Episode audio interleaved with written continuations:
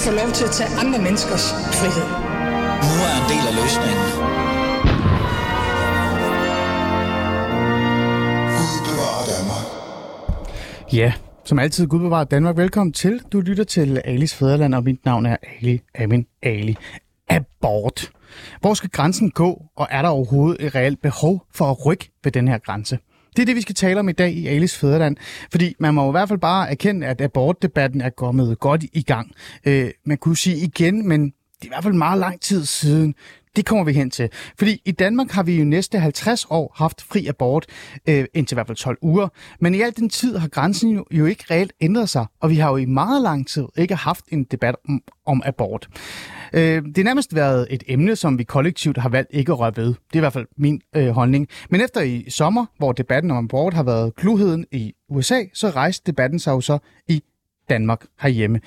Og sidenhen har Enhedslisten og Venstre har nu meldt ud, at de er villige til at diskutere om grænsen på to uger, eller på tolv uger, ikke to uger, tolv uger, skal forlænges. For hvor skal grænsen egentlig gå henne, og er der overhovedet et reelt behov for at rykke ved den? Det er det, vi skal tale om i dag, og som altid for at kunne gøre det ordentligt, så har jeg nogle gode gæster i studiet, som kan hjælpe mig med at sætte noget perspektiver øh, i gang, eller nogle refleksioner i gang i os alle, og finde ud af, hvad er egentlig op og ned øh, på det hele. Men før jeg introducere mine gæster, som altid, så vil jeg allerhelst introducere jer lyttere. I kan jo være med i programmet, det ved I jo, det er jo også altid, øh, det gør I jo også i virkeligheden altid også.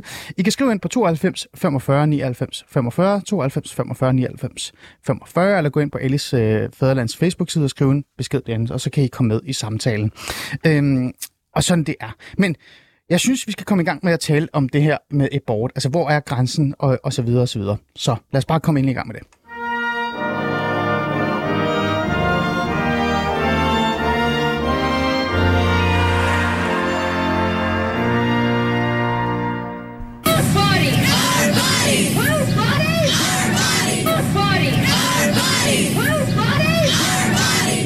Ja, debat om abort. Det er i hvert fald noget, der øh, blev sat i gang i U S A, kan man jo sige. Og så kan vi jo tale om, hvad der skete i U S A osv. osv.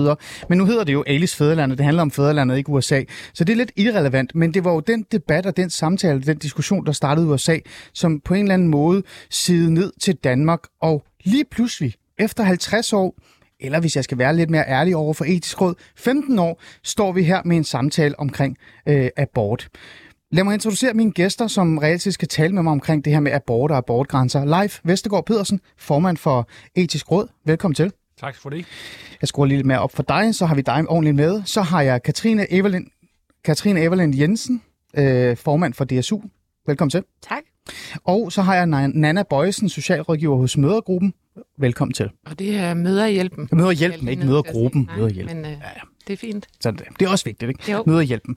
Øhm, og vi har også øh, en mere, men jeg kan lige introducere hende lige om lidt. Lad os starte øh, med dig, Leif, fordi jeg lægger jo lidt frækt op til det her med, at vi jo ikke reelt har haft en debat omkring abort i næsten halvtreds år, og så siger jeg lige, retter mig selv, måske femten år. Øhm, Leif Vestergaard Pedersen, du er jo formand for Etisk Råd. Øh, lad mig bare spørge dig direkte med det samme. Hvordan hulen er det gået hen til, at vi lige pludselig skal snakke om abort nu? Altså man kan sige, at lige nu er det jo kommet op, fordi vi har fået den kendelse fra den amerikanske højesteret, og det har givet anledning til masser af diskussion i U S A, og det har ligesom bredt sig øh, hen over alle lande, i, i hvert fald øh, dem, dem vi normalt sammenligner os med. Og det er også, øh, diskussionen er også kommet til Danmark. Og det gør at, øh, at øh, da abort, det rører ved sådan helt grundlæggende etiske problemstillinger, så nærmer vi os det tidspunkt, hvor vi kommer til at kigge på det i det etiske råd. Mm. Hvis jeg skal være helt ærlig, så tror jeg faktisk, at, øh, at vi, vi nok burde have været rundt om det øh, for nogle år siden. Øh, men der har været fuldstændig stille, om, øh, stille på området. Men, men det her det er sådan et etisk råd klassik, og det er godt at komme sådan nogle klassiske etiske udfordringer igennem og diskutere dem med passende mellemrum. Mm. Æ, og, og nu er det i hvert fald øh, et, et, et tidspunkt, hvor vi kommer til at kigge på det. Mm. Ja, fordi at øh, jeg tror i hvert fald, I har i hvert fald sagt, jeg ved ikke om det er lige præcis, hvem er der har sagt til, øh, til det her, det er, at retten til liv er et kernestof for Etisk Råd. Øh, det er noget, som man virkelig øh, skal tage op og burde tage op og burde repetere. Men, men Leif, øh, bare lige for at få det på plads, øh, så vidt jeg ved, så er det jo næsten femten år siden, I har siddet og haft den her debat. Hvorfor er der gået så lang tid? Fordi der har været forholdsvis stille omkring øh, emnet, og fordi at der Samtidig har været masser af andre etiske udfordringer, som det etiske råd har været nødt til at kigge på. Mm. Men, men vi kommer også til at tale lidt, når vi nu kommer i gang med det her, om, ja. hvordan kommer vi rundt om sådan nogle klassiske emner med passende mellemrum, så der ikke kommer til at gå femten år, for det er for lang tid, synes jeg. Okay. Det er jo faktisk meget godt øh, lige at få det øh, på, på plads. Øh, Katrine Everlind Jensen, formand for D S U. Øh, hvorfor tror du, at øh, der skulle være en reel øh, amerikansk debat og, og, og, og, og en kæmpestor diskussion øh, på den anden side øh, til at starte en øh, altså abort-samtale op i Danmark?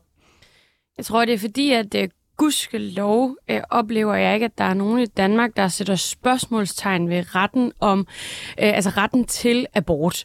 Det tror jeg, at vi sådan er ret enige i, øh, undtagen lige et øh, kristeligt parti, der lige piper en gang imellem, hvis de kan blive enige med sig det? selv.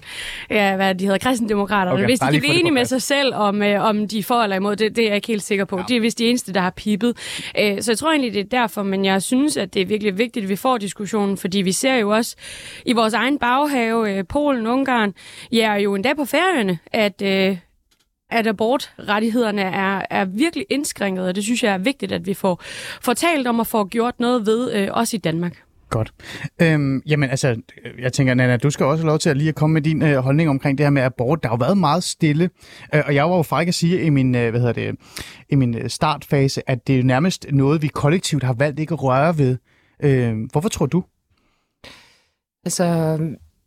Jeg ved ikke, om vi ligefrem i Mødrehjælpen har en, en holdning til, hvorfor det er, men jeg tror, der har været en forestilling om, at det, eller der har været en tradition for, at kvinden havde ret til at bestemme over sin egen krop, som er en ret, kvinderne vandt for halvtreds år siden, og så har vi ligesom tænkt den som helt givet og naturlig. Men så har vi mødt nogle kvinder, som øh, jo i dag er gode til at udtrykke sig, og som har mødt har, har haft oplevelser, hvor de faktisk er blevet udskammet for og bruge en ret, de egentlig har. Mm. Øh, og, og det tror jeg har gjort, at nogle af de her kvinder er begyndt at tage debatten op, også når de har set, hvor svært det er i andre lande. Mm. Øh, og på den måde er der jo kommet en snak om det, men vi oplever stadigvæk, at det er utroligt skamfuldt, øh, og det tror jeg, der også er en del af det, der gør, at selv kvinder, der har fået aborter eller har en holdning til det, de går ikke ud og udbasunerer det, for det er jo også at udstille deres egne oplevelser og mm. deres egne valg. Så det, det er et, et, et sårbart emne at tale om på samfundsniveau stadigvæk i virkeligheden? Ja, det, vil du prøve at sige? Det oplever jeg, ja. Mm. Okay. Laura Guler, kan du høre mig? Det kan jeg i hvert fald. Fantastisk. Jeg venter lige med at introducere dig, så du lige kan komme på plads. Men nu gør det korrekt. Laura Guler, du er folketingskandidat for Dansk Folkeparti i Østjylland. Er det ikke rigtigt der? Ja, det er yes. det korrekt. Og, og så ved jeg, at du har deltaget i ny og næ, i hvert fald i den der debat omkring abort, men også andre ting. Laura Guler, i den her indledning, der lagde jeg jo op til, hvorfor vi overhovedet er begyndt at tale om abort osv. osv. Men jeg stillede også det her spørgsmål, om vi kollektivt har valgt ikke at røre ved det. Altså, er der en grund til det, tror du? Altså, hvorfor er det, vi lige pludselig skal tale om abort nu? Jeg tror overordnet, så er vi jo igen, som også Katrine har sagt, rigtig enige om, at vi skal have ret til fri abort i Danmark. Så jeg tror egentlig også har været i respekt for, at vi ikke skal kunne rykke det i en anden retning, at vi ikke har talt om det. Øhm, og jeg synes egentlig, det er fint ikke at rykke det nogen steder, så jeg tror også, vi har haft en eller anden bred forståelse om, at vi er nået til en fælles forståelse for, hvornår det er okay at få en abort, og hvornår vi så skal sætte en grænse. Øhm, og så i stedet for, fordi det er et emne med rigtig mange følelser, så det er også et rigtig svært emne at starte øh, en diskussion omkring. Ja. Igen, det giver god mening. Leif, vi bliver nødt til at kigge på dig, øh, fordi nu var der jo noget selvreflektion, og du sagde også, at det her det er måske et emne, vi burde have kigget lidt før. Øhm, har der måske også, nu siger jeg det bare ærligt, har der også måske også været fra Etisk Råd en form for øh, jamen, afstandtagen til at tage det her debat op, fordi der netop er stille, og man måske har tænkt, hvis vi starter den her samtale, så sætter vi en større debat om omkring, om abort overhovedet skal være der eller ej? Nej. Det er ikke derfor, vi i Etisk Råd ikke har diskuteret det. Fordi vi er faktisk sat i verden for at initiere sådan nogle debatter, og for at få, hvad der er for nogle forskellige holdninger, man kan have, og hvilke argumenter man kan have for forskellige synspunkter. Det er en del af vores opgave. Så derfor nytter det ikke noget, at vi bliver tilbage og siger, at det her det er svært at diskutere og tale om. Vi, vi skulle gerne være med til at gøre det lidt lettere at tale om. Vi ved godt, at det også kalder på følelser, og vi ved også godt, at det øh, kalder på mange positioner. Øh, og vi vil så bare gerne have, at man kan tale om det, og ikke skændes om det. Altså fordi... Mm. Øh, Hvordan? Prøv at fortælle. Jamen, det er i virkeligheden, at der findes jo ikke en matematisk model eller en rigtig løsning. Der er noget, du kan synes er rigtigt, og der er noget, Katrine kan synes er noget rigtigt, og der er noget, nogen, som jeg kan synes er rigtigt. Ja. Og, og det er sådan set ikke forkert. Man kan være uenig. Jeg kan sige, at jeg kan være uenig med dig om det, mm. men, men vi skal bare kunne forstå, hvad er det for nogle argumenter, du har. Men siger du på en eller anden måde, Leif, at, det, at der, tiden har ikke været rigtig til det? Altså, man kan måske også sige det på den måde, at det har fungeret. Øh, der har jo ikke været mange øh, klager over, at det her system ikke ah, fungerer. Okay. Så, det, så, så hvis, det var, hvis det er sådan, at vi i almindelighed i samfundet tænker, det fungerer egentlig meget godt, mm. øh, så er det jo godt. Og så kan der være nogle oplevelser af, hvordan forløbet er på hospitalet, eller mm. hvordan øh, nogle konkrete kvinder bliver behandlet, øh, som der skal rettes op på. Men det har jo ikke nødvendigvis noget med grænsen at gøre, og, og det skal vi jo selvfølgelig sørge for, at de kvinder, der kommer ind til en abort, bliver ordentligt behandlet, og behandlet i respekt med de grænser og de øh, overvejelser, der ligger bag en grænse. Mm. Giver god mening. Så lad os øh, tale om, øh, at det så nu er en debat. Altså nu er det jo en samtale. Øh, Laura øh, Everlind Jensen, formand for D S U. Øh, synes du, det er positivt? Ja eller nej? Meget simpelt. Synes du, det er godt og positivt, at nu skal vi de- debattere abort, men også abortgrænsen? Og lytterne skyld vil jeg lige sige, at det er mig, der hedder Katrine, og Laura. Ja, Katrine, Katrine, Katrine, undskyld. Katrine Everlind, ja. Jeg synes, det er rigtig, rigtig positivt, at vi skal diskutere abortgrænsen, altså netop fordi, at jeg tror, at vi kollektivt er enige om, at den i hvert fald ikke skal forringes. Så kan vi jo snakke ud fra et positivt synspunkt. Hmm, okay, men spørg lidt frækt. Øh, den her debat er jo sat i gang, fordi der er sket noget i U S A. Mm. Der, det er jo ikke kommet på baggrund af klager eller problematikker eller andet, i hvert fald ikke i så stor en omfang, at vi i hvert fald har lagt rigtig meget mærke til det. Der er ikke nogen politikere, der har råbt og skreget og sagt, nu skal der ske noget. Det startede i U S A, siden han har Enhedslisten og Venstre så meldt ud, at de er villige til at diskutere, så er det så grænsen. Øh, så igen, hvorfor er det, vi skal tale om noget, som måske fungerer allerede? Det er fordi, det er et utroligt principielt spørgsmål, der handler om, øh, hvor meget kvinder skal have ret til at bestemme over deres eget liv.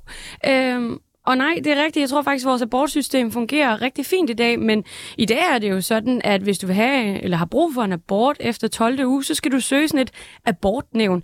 Jeg fortæller øh, lidt mere om det. Og det, jamen, det er jo, øh, som jeg forstår det, nogle, øh, nogle kloge mennesker, eller hvad de nu er, nogle læger og lidt forskelligt, der skal ligesom vurdere øh, efter tolvte uge, om man har en god grund til at få en abort. Og det synes jeg principielt er, øh, er forkert. Jeg tror, der er meget få kvinder, der har brug for den her, øh, for den her tilladelse, men, men jeg synes, der er noget principielt forkert i, at de skal spørge om den, fordi at det er deres øh, krop, det er deres liv, og det er jo i princippet også øh, deres måde at vise omsorg over for øh, det barn, som de tydeligvis ikke ønsker. Mm.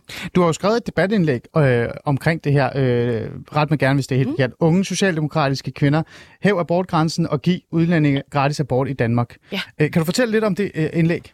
Jamen, øh, jeg synes, at øh, når vi er i en tid, hvor at andre vestlige lande går den forkerte vej, så synes jeg, at Danmark skal være et forgangsland og prøve at se, om vi ikke skal udvide kvinders rettigheder i vores land. Og det er derfor, at øh, vi skrev det debatindlæg, som handler om, at vi synes, vi skal hæve abortgrænsen til et sted mellem attende og tyvende uge, men også, øh, som vi også skriver i solidaritet med vores medsøstre, sikrer, at man i Danmark kan få øh, en gratis abort, hvis man kommer fra, øh, fra Færøerne eller fra Polen, og man ligesom kan få betalt både transport og hotel og hvad man nu ellers har brug for, simpelthen ja. i, mm. i solidaritet med de mm. kvinder, som mister deres mm. rettigheder. Men hvor stort omfang er det her problem? Jeg er sådan meget konkret, lidt mærkelig type. Jeg er jo også socialrådgiver øh, i virkeligheden, så jeg er meget sådan konkret. Øh, så hvor stort et problem er det i Danmark, altså fædrelandet? Ikke udlandet, men Danmark. Jeg ved ikke, hvor stort et problem det er sådan talmæssigt, men for den enkelte kvinde, der står i den situation og ikke kan få en abort, så er det da det største problem i hele verden. Ja, ja, men, men jeg tænker bare sådan igen proportioner, ikke? Den her debat er startet, fordi der sker noget i U S A, mm-hmm. så trækker vi det tilbage til. Det er sådan et, et, et jeg kan ikke lide den der tendens, der kommer ting fra U S A. Der er jo ikke så mange kvinder i Danmark, der sådan har brug for en abort, ah. fordi vi har prævention og alting, mm. men det her er et principielt spørgsmål om kvinders rettigheder. Er det også et ideologisk spørgsmål? Ja. Ligestillingsspørgsmål? Ja. Øh, Laura Guler. Laura, så nu husker jeg det.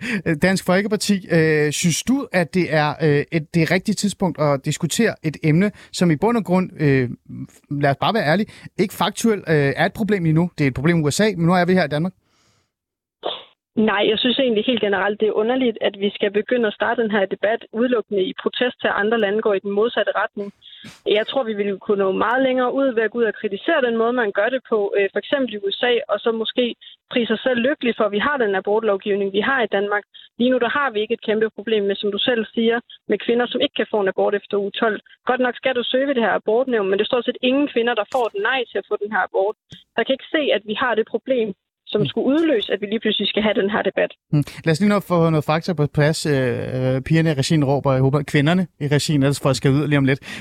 Ja, det, sådan er det været lidt ja, mærkeligt. Øh, sidste år, der var der otte hundrede og tre kvinder, øh, som, øh, som, som jeg forstår, ansøgte øh, om abort efter uge tolv, og her fik treoghalvtreds procent, eller treoghalvtreds personer nej til det. Så igen, det er ikke så voldsomt et problem. Men, men Laura øh, Guler, er det ikke også fint nok, at man ideologisk og, og øh, i kampen for ligestilling øh, sætter nogle spørgsmålstegn ved, ved status quo?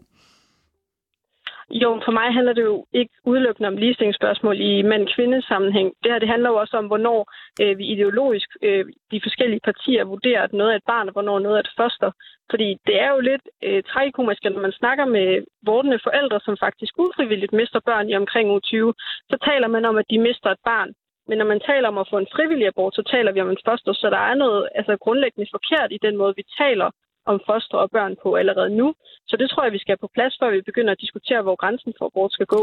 Prøv, prøv lige at sætte flere ord på det der med, hvordan man taler om øh, foster. Det lyder som om, at du... Øh, altså, altså, er du, er du tilhænger af for eksempel uge tolv allerede nu, eller skal den lavere ned? Altså, jeg synes som udgangspunkt ikke, at vi skal rykke den abortlovgivning, vi har nu, fordi jeg synes, det fungerer, det vi har. Jeg synes bare, der er noget forkert i, at vi øh, på nogle punkter taler om de her øh, enten foster eller børn, hvad vi nu vil kalde dem, at vi, de, der ikke er nogen konkret grænse for, hvornår vi kalder noget et foster, og hvornår vi kalder noget et barn. Øh, når det er forældre, der virkelig glæder sig til at få det her barn, så er det for dem et barn allerede i tyve, og for øh, unge mennesker for eksempel, som ulykkeligt er blevet gravide, så er det måske et foster. Så vi har ikke nogen konkrete tal på, hvornår det for nogen er et barn, og hvornår det er for nogen er et foster. Så derfor er det svært at sætte en grænse på efter uge tolv, jamen, hvornår det egentlig er okay, og hvornår det ikke er okay. Mm. Katrine, du markerer. Det passer altså ikke, fordi i sundhedsfaglige termer, så definerer man en abort af et foster som noget, der kan foregå op til toogtyvende plus nul uge, og derefter karakteriserer, det, karakteriserer man det som dødfødsel. Så det er jo ikke rigtigt, og det er faktisk lidt sjovt, fordi nu ved jeg ikke, om, om I herinde i studiet har set det, men D F Ungdom, de kørte jo sådan en kampagne efter, at D S U var ude og sige, at vi var åbne for at diskutere abortgrænsen, så blev vi beskyldt for at gå ind for barnemor. Så D F Ungdom må jo, ja, det må Laura jo svare på, men D F Ungdom må jo mene, at alle os, som øh, gerne vil diskutere, om grænsen kan gå øh, højere op, øh, går ind for at dræbe børn, og det synes jeg er vildt over grænsen. Laura, gør I det? Jamen, vi synes, det er vanvittigt at gå ind for at ville rykke abortgrænsen til tyve, når der er tale om, vi mener jo, det er børn, når der er tale om fungerende nervesystemer, øh, og der er tale om hørelse, der fungerer, hjerneaktivitet, hjerteaktivitet, så synes vi, der er tale om børn og ikke bare foster. Mm. Vi kommer lige hen til det der med grænserne og antal uger senere øh, i, i programmet, men, men det er jo faktisk meget interessant. Allerede nu live, Vestergaard Pedersen, held og lykke, har jeg lyst til at sige. Det, det, det, det er med et svært emne, fordi hvor er grænsen mellem øh, øh, jamen et foster og et, et menneske? Hvornår tager man et liv, ikke tager man et liv? Øh, kroppen, altså kvindens ret til egen krop. Hold da op, live. Ja, det er svært, og det skal være svært. Øhm, og når det er sådan, at det er svært, så er det jo fordi, at det her er en afvejning. Der findes måske i virkeligheden to yderpunkter i diskussionen. Den ene yderpunkt, det er, der siger, at når et, et æg er, undfang, altså er befrugtet, ja, så er der tale om et liv, og vi har ingen ret som menneske til at afbryde et liv. Vi har ikke, det kan vi ikke tillade os. Det er det, der fører frem til det synspunkt i Polen eller i U S A, eller ja, sådan noget, præcis, som forbyder abort fuldstændig. Så er der et andet synspunkt, der hedder, jamen, hvornår kan man tale om, at det her barn er et menneske? Altså, ja, hvis man, hvis man tager den tilgang, så kan man sige, hvad karakteriserer et menneske sammenlignet med dyr? Det er, at det har rationalitet og, og fremtidsperspektiv og kan nogle forskellige ting. Hvis man anlægger det perspektiv, så er et barn først et menneske efter, når det er to år gammel eller den slags. Så, så ud fra det synspunkt kunne man sige, så er vi ligeglade, vi har ikke nogen grænser, før barnet når to år. Det er de to ekstremer. Mm. Inden midt i det, der har vi så i Danmark valgt sådan et kompromis, hvor vi afvejer hensynet til fosteret, det ufødte barn, hvad vi nu skal kalde det, værdigheden for det, øh, den, hvad hedder det, den position, det har, og så på den anden side kvindens selvstændighed mm. og, og kvindens frihed til selv at træffe beslutninger om sin egen krop. Ah. Altså, og og den, den afvejning, mm. den afvejning, det er jo en afvejning, som, som baserer sig på øh, forskellige synspunkter, og vi, vi, vi siger i virkeligheden i den danske abortlovgivning, at indtil tolvte uge, mm. der er kvindens afgørelse, hendes værdighed, det eneste, der tæller. Mm. Fosteret tæller ingenting. Mm. Ja, øh, du markerer. Altså, jeg kunne også godt tænke mig at sige, at øh, det, der er så ærgerligt i den her debat, det er, at den bliver så sort-hvid. Øh, mange mener noget om det her emne, og især mennesker, som ikke selv har stået i den situation.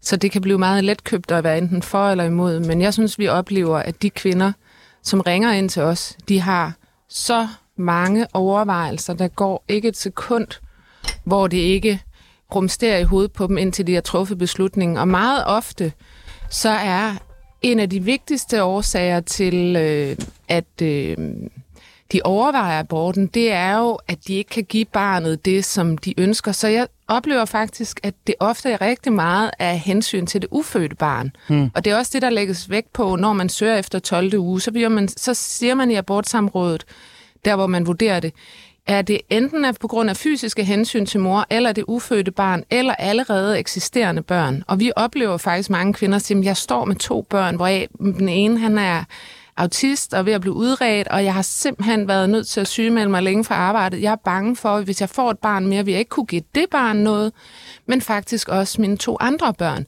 Så der er nogle meget, meget svære ting på spil, og det er så let at dømme andres bevæggrunde, og det, det synes jeg, man skal være varsom med. Mm. Laura, kommer man til at dømme lidt andres bevæggrunde, eventuelt også måske, fordi man selv ikke har stået i det, eller man sætter sig op på sådan en eller anden ideologisk hest og, og forsøger sådan at, at være sådan moralsk bedre? Jeg tror, man skal passe på med at udelukkende at kalde det en ideolo- ideologisk diskussion, vi har gang i, fordi at rigtig mange mennesker kender folk, der har været i den her svære situation, eller har selv prøvet at være i den her situation. Så jeg tror også, vi har et ret bredt perspektiv på det, også selvom vi måske ikke har lyst til at rykke ved abortlovgivningen. Men for os handler det også bare lige så meget om, at der også er et barn i den anden ende. Og selvfølgelig skal man tænke på moren, og selvfølgelig skal moren øh, have mulighed for at søge de her dispensationer. Det synes vi heller ikke, der skal ændres ved. Men derfor behøves vi ikke at synes, at vi skal rykke grænsen tættere på uge tyve. Nej, fordi så vidt jeg forstår, så er det jo ikke, så er det jo ikke fordi, at du øh, og Dansk Folkeparti er imod øh, altså abort øh, i, i, i den forstand. Øh, I er bare mere øh, i forhold til, at man skal være opmærksom på, hvad man så, øh, altså andre hensyn, ikke? Øh, barnets hensyn for eksempel osv. Er det ikke rigtigt? Lige præcis. Vi er overhovedet ikke imod den frie abort, og har egentlig ikke noget imod de her, den her lovgivning, der er nu, hvor man også kan søge dispensation, hvis man netop ikke føler, at man kan give barnet det liv, øh, barnet har rettighed til, eller har brug for. Mm. Øhm, og så skal et barn skal selvfølgelig også kunne få de muligheder, øh, så det kan udvikle sig og altså få et godt liv. Så det er slet ikke det, det handler om. Det handler bare også om, at det kunne også være et barn, der potentielt kunne få et rigtig godt liv. Måske ikke lige hos den forælder, men måske hos nogle andre forældre. Det kunne også være, at det barn faktisk kunne få et rigtig godt liv, men netop den forælder. Det ved vi ikke. Mm. Okay. Ja, du markerer. Ja, men det eneste, også, nu spurgte du meget til, om det er det her med U S A, der har udløst det. Det vi jo oplever lidt i Mødrehjælpen, fordi øh, det er jo faktisk, at der også øh, bliver, sker en form for abortturisme, kan man sige. Okay, prøv at fortælle øh, lidt mere om det. Man kan sige, at, at i hvert fald vi bliver kontaktet øh, så mm. sent som i dag, har en af mine kollegaer øh, snakket med en kvinde, der netop er taget til Holland for at få en abort. Og det er jo også det, de har talt om i U S A, at der vil være kvinder, som vil kunne rejse til andre stater og få en abort, men de kvinder, som ikke har råd og måske er meget socialt udsatte og ikke kan give børnene noget. Det er ikke det, vi oplever så meget med hjælpen. Det er ikke en forespørgsel, vi får ofte, og vi vejleder heller ikke til, hvor folk kan tage hen, fordi vi fastholder, vi vejleder kun ud fra vores grænse, men der er mange alligevel, der spørger, hvad så hvis jeg tager til Sverige? Hvad så hvis jeg tager til England? Mm. Men hvorfor, hvorfor tog hun øh, den her øh, kvinde til Holland? Bare lige for at få det på plads. Ja, men jeg har jo kun nået at høre, at øh, det var en rådgivning, øh, da jeg lige spurgte ud til mine kollegaer i dag. Øh, men det har været, fordi hun har været over tolvte uge og har ønsket fortsat at få en abort. Og vi har også, øh, jeg har selv siddet med en, hvor der var netop øh, fysiske skavanker, men øh, der ikke var blevet bevilget en, øh, en øh, abort i abortsamrådet, fordi man mente, den fysiske skavank den var for lille til at bevilge det. Og der valgte parret så at tage til Holland også. mm. fordi de har en højere grænse. Og vi ved jo også, for der har været en stor artikelserie i Politikken omkring øh, kvinder på Færøerne, som jo trods alt er en del af vores rigsfællesskab, ja, ja. som jo har haft rigtig, rigtig svært ved at få øh, aborter med begrundelser, som i Danmark ville være gået igennem, og der står folk jo meget uens. Så man kan også sige, at risikoen, hvis vi ser ind i en fremtid, hvor landene har forskellige grænser, Øh, og det er jo igen ikke, fordi vi har en holdning til, hvor den skal være, men det er i hvert fald det er en opmærksomhed, man, man skal have. Mm. Øh, jeg kan bare lige sige, at i Tyskland og Holland, det ret mig gerne, hvis der er Tyskland, Holland, Frankrig og Spanien, der ligger øh, grænsen mellem fjorten og fireogtyve uger, så vidt øh, jeg kan google mig til, mens vi står her og, og, og taler. Jeg tror faktisk, det er rigtigt nok, for ellers så det er Femina, der har skrevet det. Femina siger ikke noget forkert, gør de? Ude regien? Nej, nej, godt. Øh, så er det sagt. Øhm, og det giver mig jo rigtig god anledning til også at bare sige, jamen så lad os komme videre i samtalen og reelt set tale om de her øh, grænser. Så lad os gøre det.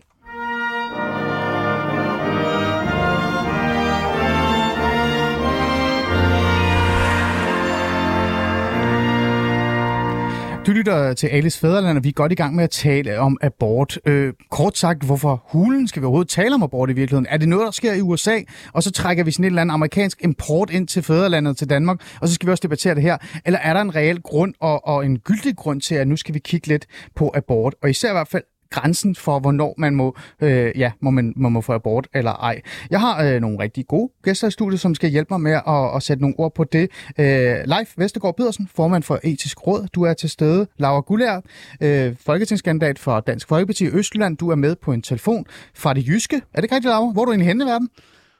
Jamen, jeg er faktisk i Aarhus lige nu. Så, øh... ah, fantastisk. Ja, god by, ikke? Øh, så, så er Katrine Everlind Jensen, formand for D S U øh, i studiet, og Nanna Bøjsen, socialrådgiver hos Mødrehjælpen. Så ikke? Godt huske den her gang, er os i studiet. Og det første, ja, den halve time har vi talt om, hvorfor er det, vi tager debatten? Øh, er det vigtigt? Og, og jeg er jo meget nysgerrig i, hvorfor Leif ikke har snakket om det før, men det kan vi komme lidt mere ind på øh, senere. Nu vil jeg gerne øh, tale om selve den her grænse. Vi lige har været inde på det. Øh, hvis man kigger rundt omkring i andre lande, så kan man jo se, at abortgrænsen allerede er anderledes i andre lande. Måske fordi de faktisk har talt om abort i virkeligheden. Øh, som jeg nævnte her, Tyskland, Holland, Frankrig og, øh, og Spanien, de ligger mellem fjorten til fireogtyve uger. Jeg vil være fræk og starte med dig igen, Leif. Jeg kan godt lide de der mennesker, der har lidt magt, og jeg tænker, Etisk Råd har en magt. Øh, når I nu skal sætte jer ned og, og, og tale og snakke om det her, kigger I så på de her grænser rundt omkring i, i andre lande? Ja, vi kigger på, hvad gør andre? Øh, og vi kigger også på, øh, hvad er det for nogle hvad var det egentlig, der var grunden til, at vi fastlagde den på tolv uger i sin tid? Kan du Æ, huske det? Ved du det? Nej, det ved jeg ikke. Æ, men, men derfor kan man jo sådan set jo få nogle folk, der har en lægefaglig baggrund til at fortælle noget om, hvad var for nogle argumenter, der var fremme dengang. Mm. Men der er jo også andre erfaringer, vi skal have ind. Vi skal have nogle af de erfaringer, som for eksempel Mødrehjælpen har, eller andre, mm. øh, for at høre, hvad er det egentlig, der er i bevægelse. Og, fordi øh, etik handler jo om at på den ene side at kigge på videnskab, men ja. på den anden side også at afveje forskellige hensyn mod hinanden. Mm. Og, og, og det bliver den proces, vi kommer til at gå ind i. Øhm, og det er også derfor, at hvis du spørger mig i dag, så har jeg ikke nogen holdning til, hvad det rigtige svar er på det her. Mm. Øh, fordi jeg vil gå ind i diskussionen, og så vil jeg høre de der forskellige faglige argumenter, øh, og, og, og, og vel at mærke mange forskellige øh, faglige betragtninger mm. ind i det her. Mm. Og så skal vi prøve at se på, hvad fører det så frem til? Mm. Øh, ja, det giver, det giver rigtig god mening. Øh, men for femten år siden, der sad jeg og snakkede om det her. Kan du så huske, eller ved du, hvorfor I bare talte om det, og ikke rigtig gjorde noget ved det? Øh, dengang sagde Etisk Råd, og det var de, dem, der var medlem af Etisk Råd ja. dengang, øh, der sagde de, øh, tolv uger, det er sådan lidt en pragmatisk grænse. Der, der findes ikke noget klart svar på, hvorfor det hedder tolv uger, men, men det er sådan set en grænse, vi godt kan forstå, og vi også godt kan forsvare. Øh, vi, men det kunne også godt have været elleve uger, det kunne også godt have været tretten uger. Hmm. Æh, så det var, de siger, at det var sådan lidt en arbitrær grænse, hmm. og det var ikke en, Etisk Råd havde øh, øh, anbefalet. Det var en, der var besluttet tilbage i halvfjerdserne, og så, hmm. så diskuterede Etisk hmm. Råd det, og så sagde, okay, det ser egentlig meget fornuftigt ud. Når I kigger på det her, og kigger på grænserne og sådan nogle ting, ting kigger I så også på det her, det her råd, for eksempel, altså det generelle maskineri? Øh, prøv at fortælle. Altså. Ja, ja, fordi det med abortsamrådet, det er jo en form for hvor man siger, egentlig, så, så er altså, de tolv uger, det er der, hvor kvinden ubetinget har ret til fuldstændig selv at bestemme, og der er ikke andre hensyn end kvinden selv, der skal ja. tages. Ja. Og hun tager selvfølgelig en hel masse andre overvejelser med i sine overvejelser. Det, det skal vi bare lige være øh, skråsikre på. Og så er det, når vi kommer til det, der hedder abortsamrådet, det er, når man kommer ud over tolvte uge, og det er der, hvor man siger, nu er det ikke kun kvindens ønske, nu er der også hensyn til foster, der begynder at spille ind. Mm. Øh, og det er så øh, der, hvor man så skal søge om det.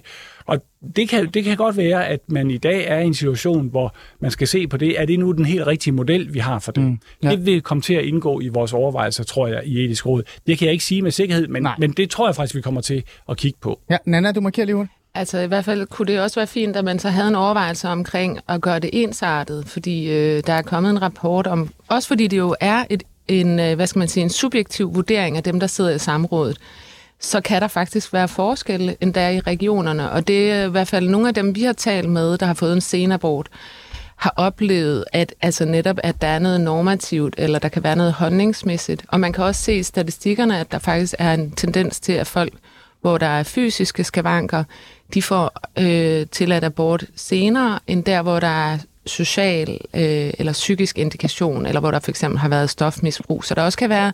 altså, jeg tror, det er meget svært, for det er virkelig et holdningsmæssigt og, og betændt område på den her måde. Men det er selvfølgelig svært at gøre et subjektiv, en subjektiv vurdering helt øh, objektiv, men øh, hmm. det siger jo noget om, at der er noget normativt i det her, der er ude at gå. Hmm. Bare lige hurtigt, skavanker. Hvad mener du med skavanker? Oh, det vil jeg nøde ind på. Øh, nu er jeg jo heller ikke læge. Øh, nej, nej, men altså, det kan jo for eksempel være, at, at barnet har nogle, øh, fysiske, øh, en fysisk lidelse, som vil give komplikationer fremadrettet i livet. Okay, så barnets? Ja, barnets, ja. Okay, godt. Fordi det vil jeg gerne lige tale om lige om lidt. Men, men øh, Katrine, du har markeret. Jeg synes bare, at det Nanna siger er super væsentligt. Altså dem, som sidder i øh, samrådet for abort, de foretager også en subjektiv vurdering. Og hvorfor er det, at det er dem, der skal det? Jeg tror da på, at kvinder, øh, og den kvinde, som... og det er jo også det, vi lige skal huske på, det er godt nok ikke nemt at skulle træffe en beslutning om at få en abort. Det er da dem, som bedst kan vurdere, om de kan være øh, en god mor, eller om barnet kan få øh, det liv, som de ønsker for det. Og jeg synes bare, vi skal fjerne den der sådan...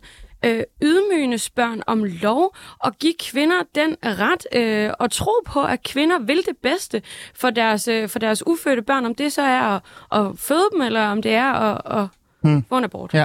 Du får lige hurtigt et, et, et live. Ja, det er bare et spørgsmål. Betyder det, at du i virkeligheden synes, at vi skulle afskaffe abortsamrådet og så udvide øh, kvindernes adgang til abort øh, I, med, med de øh, uger. Altså uden, uden, uden, uden rådgivning overhovedet? Ja. ja. Jeg synes, rådgivning er fint. Jeg synes, det er fordi, at de træffer afgørelsen, den ja, er slem. Det, Så ah. jeg, jeg, jeg, jeg okay. synes, at vi skal udvide abortgrænsen. Ja, øh, øh, La- ja. ja. La- hvad tænker du om det? Bare lige hurtigt kort. Jamen, altså... jeg vil bare sige, det synes jeg er et, et, et, et fint synspunkt, altså uden jeg sådan siger, det er jeg så enig i, ja. men jeg synes faktisk, det er et, det er et fint synspunkt, for det er et udtryk for det, vi ved, der er sket siden nitten treoghalvfjerds, okay. nemlig at vi tillægger kvinderne en større rolle og en større, øhm, hvad hedder det, øh, og det betyder mere den selvstændighed, man har som kvinde eller som mand øh, i dag, end det gjorde ja. i treoghalvfjerds. Ja. Øh, Laura Guler, så tager jeg lige dig ind her, fordi mere selv- selvstændighed, øh, større ansvar, øh, man øh, lægger til kvinden, som det reelt set, nogen vil sige gud over, det er jo kvindens krop, osv., osv., osv. Det lyder jo i sig selv rigtig, rigtig fint, øh, men nu er jeg lidt fræk og, og, og, og sætte det lidt på spids her og spørge dig, men det virker jo også meget, øh, altså sådan, det er jo meget øh, ansvar at lægge på individet, og vi er jo i en tid, hvor øh, man nærmest øh, altså, kan designe sine egne børn. Der er jo mange, der siger, men så vil jeg ikke have øh, et barn med Down-syndrom. Der er jo andre lande, hvor man begynder at tale om, men vil man gerne have et barn med høj I Q? Skal den være blond? Skal den være blåhåret? Og så videre, og så videre. Gør det der bekymret?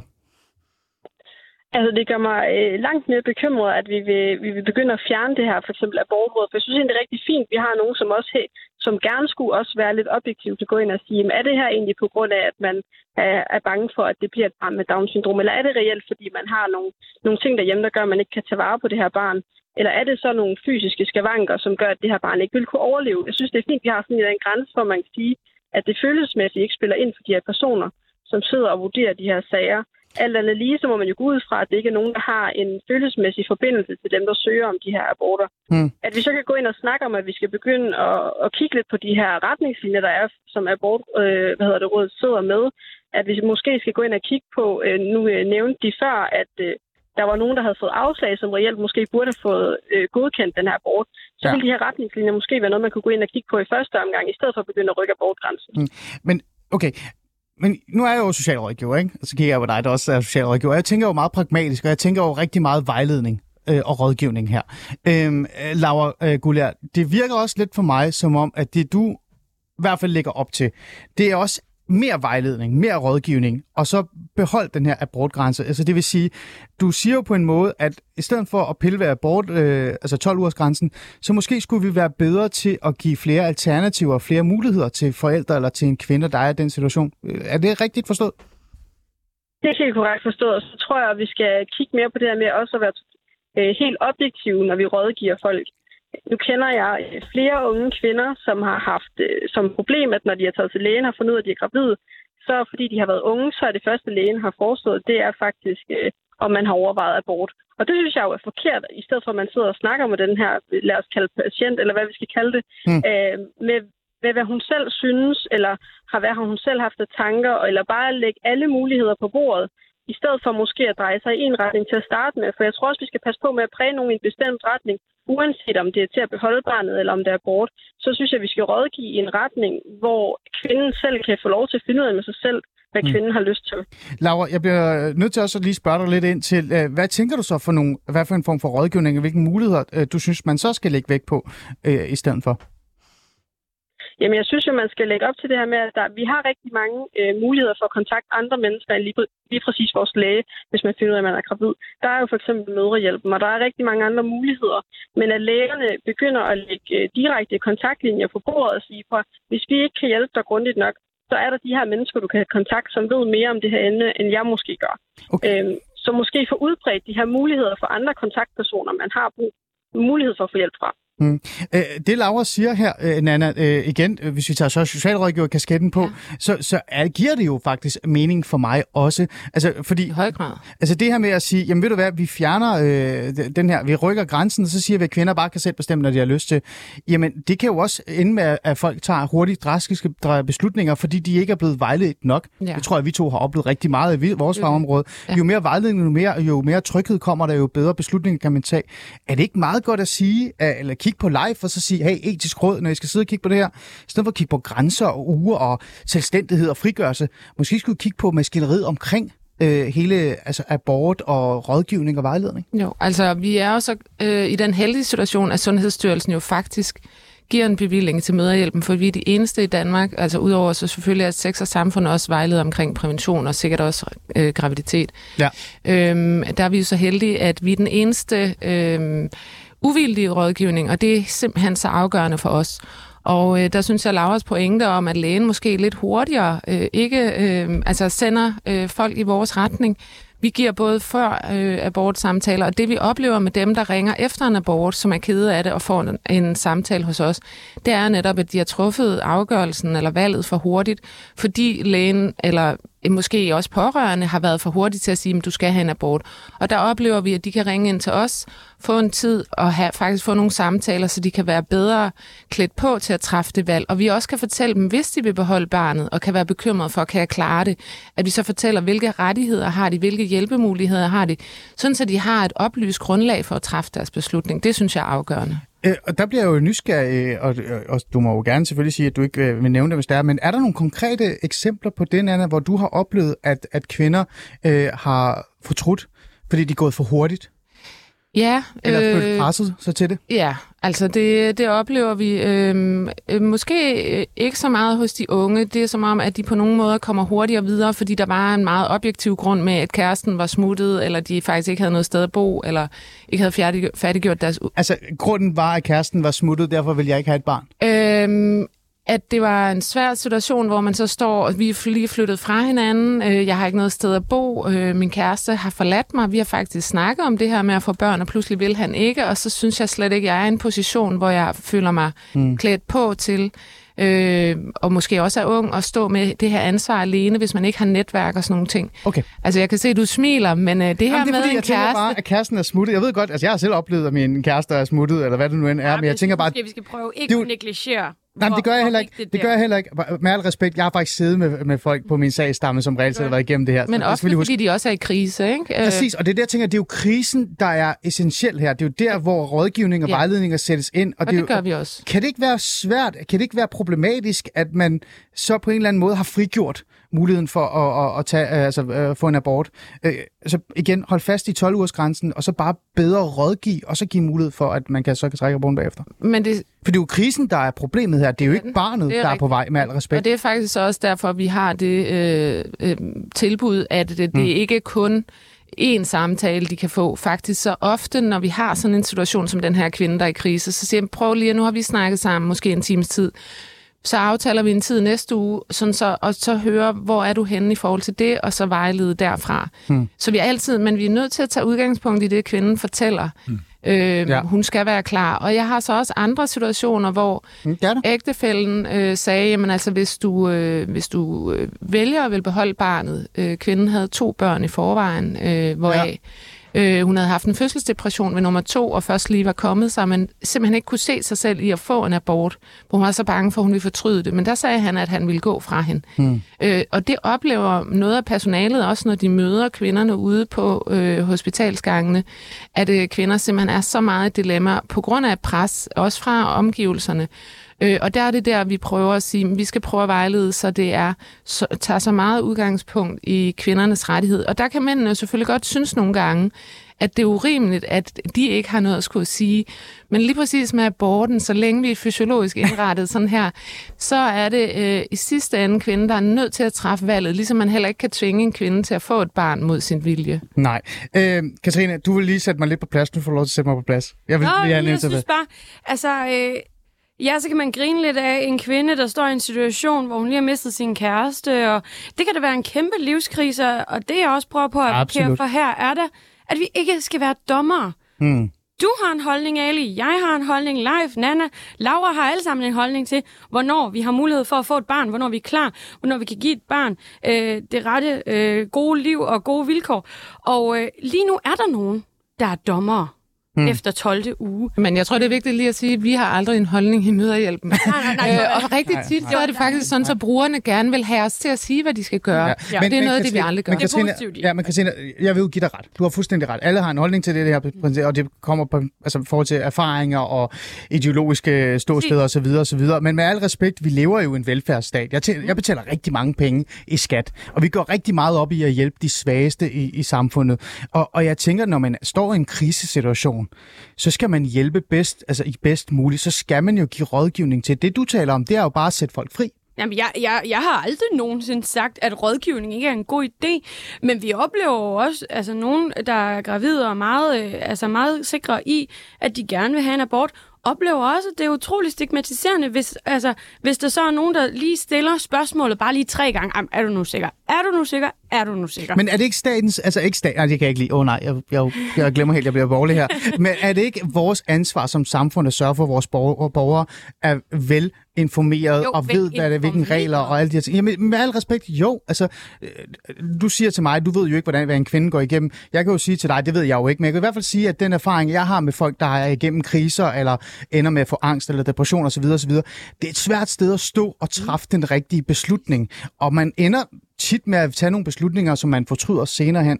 Er det så ikke fint nok at sige, der skal altså vejledningen være godt jo, på plads? Synes, og så kan man selvfølgelig tage øh, en, en, altså en beslutning synes, om det. Jeg synes, vejledningen er rigtig godt, men, men, men hvor, altså, det er jo ikke i modstrid til, at man gerne vil hæve øh, abortgrænsen til ja, attende eller tyvende uge, fordi så er det stadigvæk kvindens eget valg. Det, jeg er modstander af, det er, at der er nogen, der i sidste ende, som ikke er kvinden selv, men nogle andre meget kloge mennesker, som Nanna okay. siger subjektivt, subjektivt også forholder sig til det og gør sig til overdommer over, øh, hvad der vil være bedst for den her kvinde og hendes ufødte barn, og det synes jeg bare kun er op til en kvinde selv, øh, op til de der attende tyvende uge, hmm. så kan diskutere. Det kan gå med live.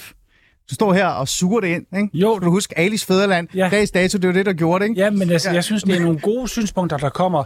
Øh, og i virkeligheden, så, siger, så bliver det jo sagt her, at afskaffe det der med, altså, at der er nogle andre, der bestemmer. Det er kvinden, der bestemmer, men der skal være måske en form for obligatorisk øh, rådgivning. Og det, det kunne man jo godt øh, tænke, at, at tingene skulle ændres på den måde. Så vil jeg bare øh, spille sådan en, et, et spørgsmål ind i debatten. Ja, gerne. Fordi Øhm, nu det, det her, det baserer sig jo på nogle, øh, nogle ting i forhold til kvinden og hendes overvejelser. Mm. Men hvis det nu er fordi, at hun har fået en test, der viser, at hun venter en pige, og det passer hende ikke, hun vil gerne, øh, hun vil hellere have en dreng. Ja. Skal hun så øh, bare have lov til at lave øh, at få foretaget en abort? Mm. Øhm, Så grundlaget og, og, for aborten, det er det, du lægger lidt op til? Ja, ja, altså jeg siger bare, der kommer i de kommende år ja. nogle udfordringer omkring, fordi vi kan teste meget, mere og mere. Vi kan lave en test, og så kan vi sige, sandsynligheden for, at det her barn får kræft som tres-årig, er femoghalvfjerds procent. Ja. Øh, skal, skal, skal det så give anledning til ja. at, at få foretaget abort? Og det synes jeg er vanvittigt svært. Det, det der live, hvor jeg tror, det er vigtigt, at man faktisk holder fast i abortsamrådet. Vi er ikke ude at sige, at det skal sådan set afskaffes. Det, jeg lige tror, jeg sagde, det var, at man skal være opmærksom på, hvilke kriterier de er ensartet. Øh, fordi jeg tror ikke, de sådan set sidder og træffer nogle subjektive valg. Det kan godt være, at grænsen skal være anderledes. Det må I jo så gøre op med jer selv sammen med politikerne. Men, men, men lige præcis det her med, at nogen faktisk kan sidde og vurdere det, og der er grænsen jo så i dag, sådan så man først kan vurdere kønnet bagefter. Men man risikerer stadigvæk så, at nogen kan, kan rejse et mm. andet sted hen. Men jeg vil gerne anfægte det her med, at der skal være tvungen rådgivning. Mm. Fordi der er nogen, der slet ikke er i tvivl, og hvor det simpelthen ikke er muligt, eller hvor man sammen med egen læge siger, at der er simpelthen for lang historik med misbrug, eller mm. psykisk sygdom, eller et eller andet, der gør, at det vil være naturligt at sige, at det vil mm. være uhensigtsmæssigt. Men der er en anden vurdering okay. med men, i spil her, ikke? Jo, men, nej, men jeg tror, det er vigtigt, at folk ikke bliver tvunget til at opsøge rådgivning, ah, fordi okay. øh, men de skal have sådan som tilbud, og det skal lægerne måske endnu mere vide, at muligheden er der, vi er der, for vi har faktisk ikke så mange, der henvender sig i forhold til mængden af folk, der får en abort, og der kunne jo godt komme flere forbi os, og få den rådgivning, så de har fået vendt hver en sten. Okay. Laura, øh, her lidt til sidst, før jeg siger tak til dig. Øh, hvad tænker du, øh, der er vigtigst at tage med øh, i den her samtale? Og nu, nu er jeg lidt fræk, og så siger jeg, hvad synes du, Leif skal tage med i den her samtale? Ja tak, det vil jeg gerne. Jeg synes helt klart, at han skal tage med, og jeg synes, det er en rigtig fin idé, at vi går ind og kigger på nogle af de her retningslinjer for, hvornår man kan få godkendt en abort hos det her abortråd. Når det så er sagt, så synes jeg overhovedet ikke, at vi skal afskaffe det her abortråd, for det er også med til at give sådan en eller anden indikator for, hvornår er der en reel grund til at få den her abort, og hvornår vi er ude i ekstremerne. Så for eksempel det her med, hvornår vi kan begynde at skelne mellem dreng og pige, fordi der er vi ude i sådan noget nice to i stedet for need to. Og det er for mig øh, noget, vi skal holde helt ud af, den her, ude, øh, ude af det her abortspørgsmål. Mm. Øhm, så jeg vil gerne lidt anfægte den der over ja. for Katrine med, at vi skal afskaffe det her abortråd, og så øh, måske rykke grænsen, fordi kvinden kan bedst selv finde ud af det. Men det er jo også lidt modstridende til hinanden, for hvis vi ikke har det her abortråd, og kvinden bedst selv beslutter det, jamen hvad er så ideen i at rykke grænsen? Ja. Kort? Jamen jeg synes, det er for vildt, at vi kan stå her og snakke om, at der er nogle kvinder, der shopper i, om den skal være øh, lys, mørk, eller hvad den skal være.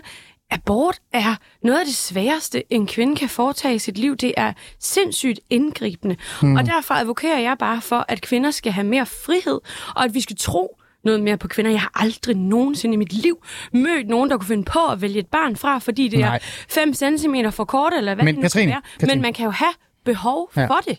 Det giver mening.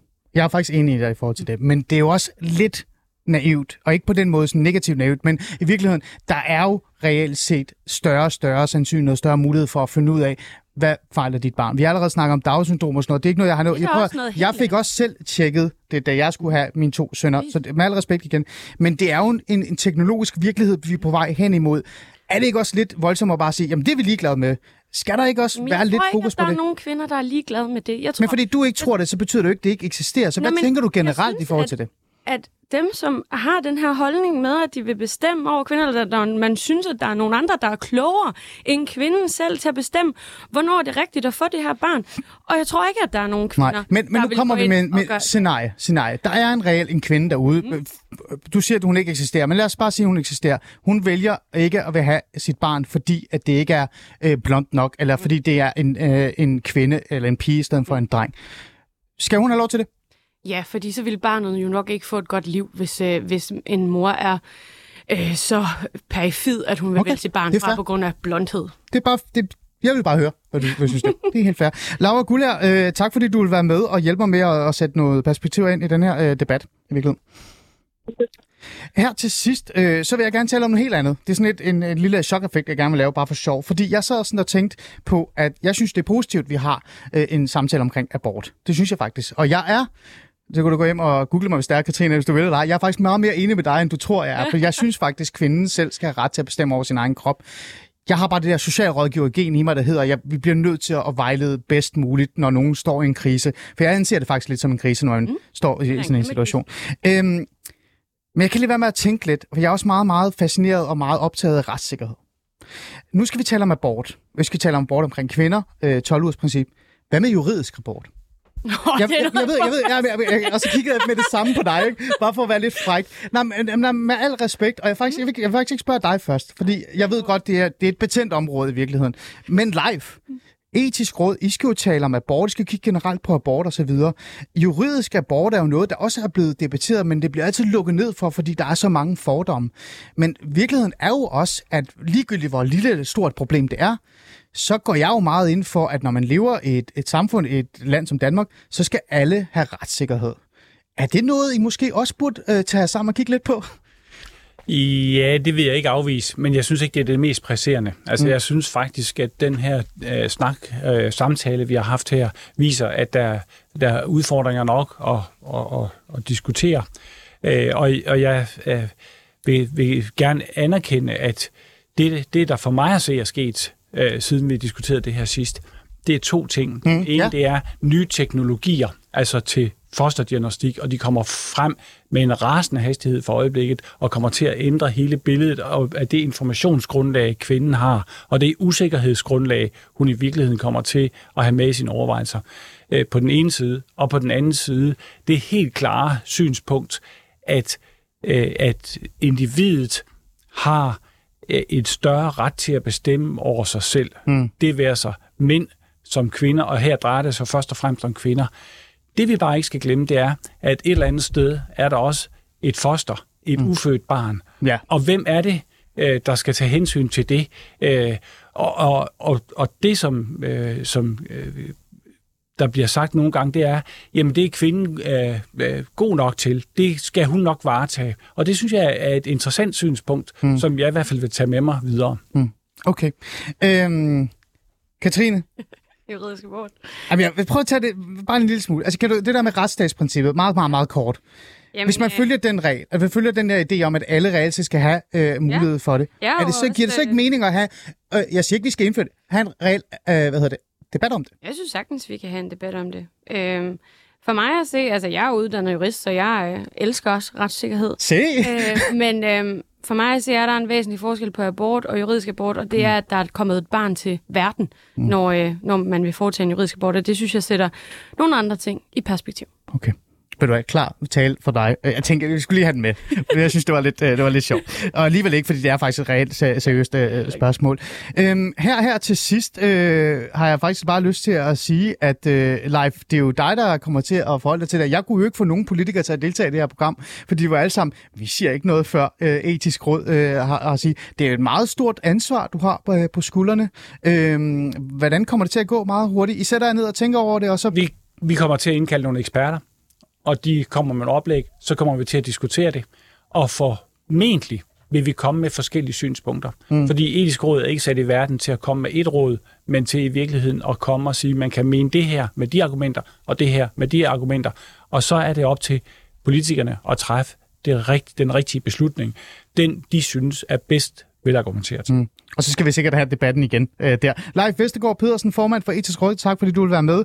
Øh, Katrine Everlind Jensen, formand for D S U, øh, tak fordi du vil være med. Nanna Bøjsen, socialrådgiver hos Mødrehjælpen, tak fordi du vil være med. Øh, det var abort. Vi må se, hvad debatten ender med. Nu er der nyheder.